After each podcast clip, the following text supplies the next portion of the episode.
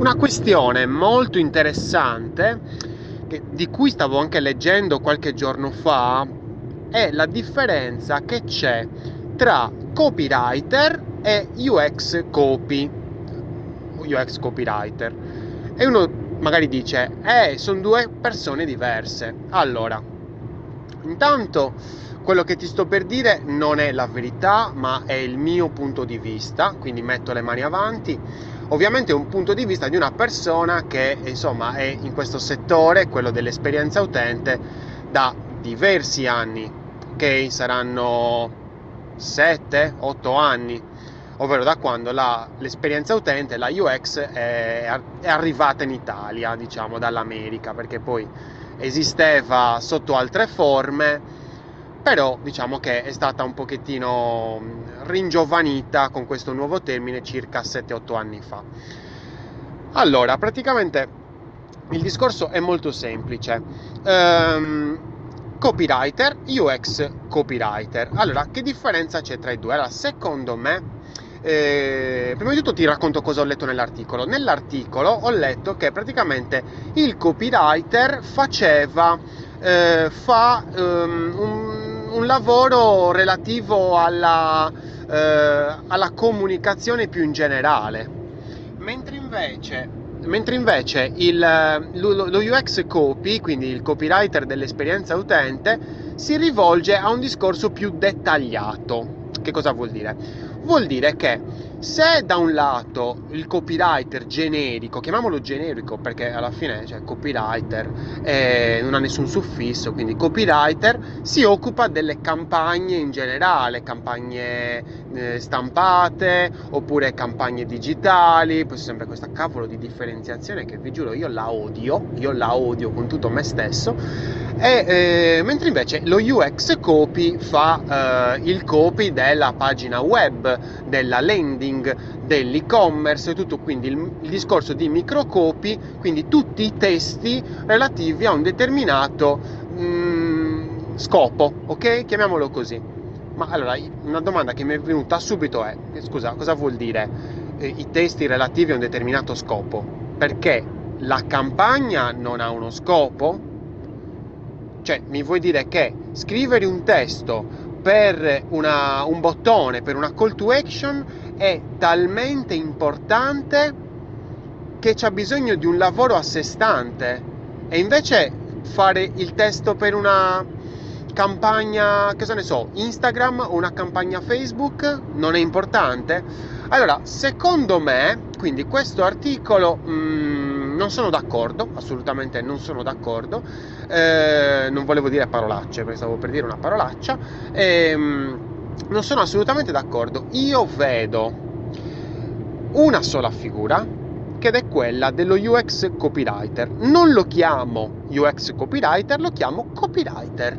Però il lavoro che deve fare, secondo me, o almeno il collega che mi affianca e quindi si rivolge a, ai testi praticamente che mi serviranno per l'esperienza utente, io lo chiamo copywriter, però deve fare esattamente quello che nell'articolo o nella testa di alcune persone dovrebbe fare lo UX copywriter. Quindi io faccio una specie di, di switch, una specie di scambio e chiamo copywriter quello che per molti è lo UX copywriter.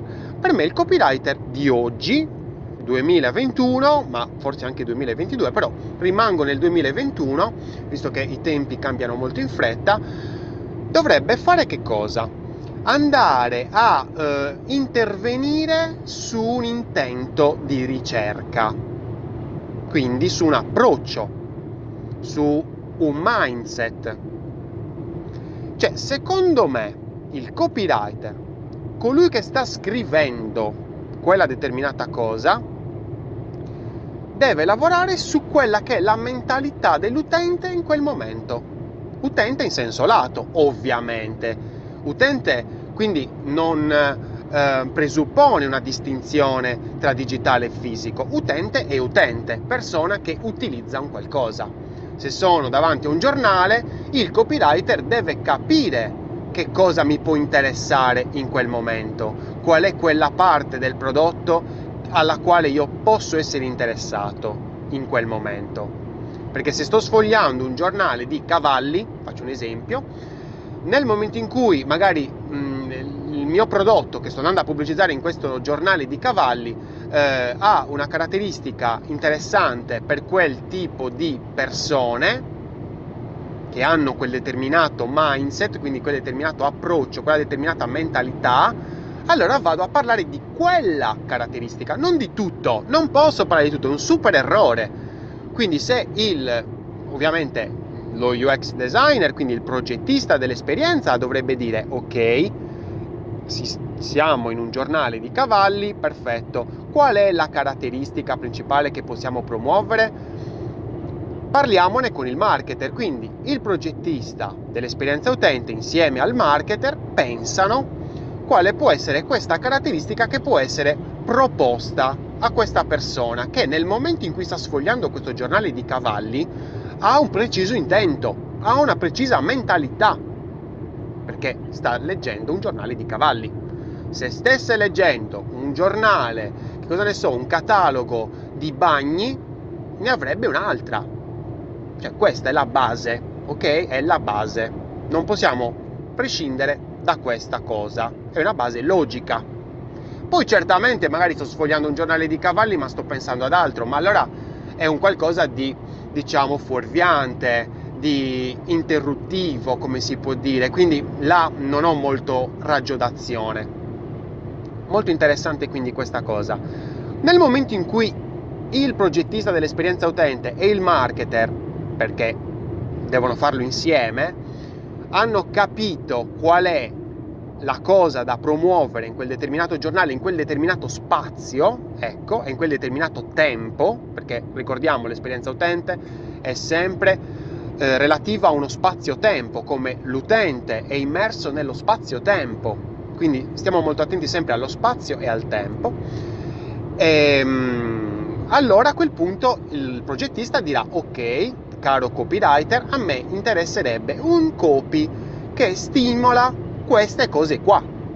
Il copywriter farà delle proposte, il progettista dell'esperienza utente validerà queste proposte, ovviamente all'inizio empiricamente e successivamente sulla base di dati, perché noi stiamo parlando di una, eh, una campagna per dire su un giornale di cavalli, ma mettiamo che anziché essere un giornale di cavalli cartaceo sia, cosa ne so, un magazine, oppure quindi online, oppure magari una Facebook Ads o una in Facebook Ads su Instagram, oppure su LinkedIn. Allora lì possiamo fare degli A-B test, oppure anche ABC, ABCD, insomma quanti test vuoi, basta che fai test e magari proporre tutte le varie proposte del copywriter in modo tale che eh, da capire qual è magari quella parola o quel set di parole che vanno a eh, solleticare a ehm,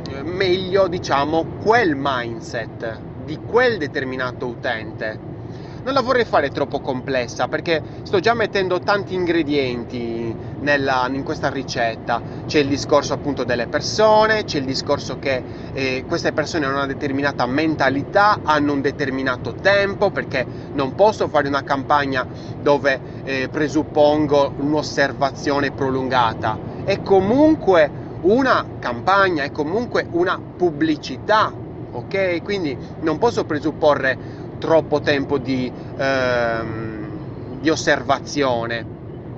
Devo essere sempre pronto a eh, lanciare questo amo, chiamiamolo così, in maniera pacifica, eh, nel momento giusto e nello spazio giusto e nel modo giusto anche. Questo è il mio punto di vista, quindi secondo me non esistono mm, eh, copywriter e UX copywriter. Esiste una sola figura che è del copywriter e questa persona, ripeto, dovrebbe eh, basarsi su un preciso intento di eh, ricerca, ma anche un preciso intento di, eh, come si può dire, eh, di approfondimento. E quindi anche dovrebbe interloquire con quella persona che va a studiare le persone e capire insomma se quelle parole vanno a, a sollecitare, a solleticare quelle determinate persone. Credo sia abbastanza semplice, ma se non è semplice ti prego di mm, commentare questo audio su Telegram, sul canale pubblico Una birra di UX. Trovi tranquillamente la parte sottostante. Sono sempre mm, molto interessato a, ad ascoltare e a leggere nuove opinioni. Io sono Lorenzo Pinna e questa è una birra di UX. Progetta responsabilmente e ricordati, non star lì a pensare troppo a una categorizzazione, una divisione delle professioni. C'è uno scopo. Ogni figura serve a qualcosa. A cosa serve? A rendere l'esperienza migliore per quello che sarà il tuo utente e poi magari, se ci riuscirai, il tuo cliente.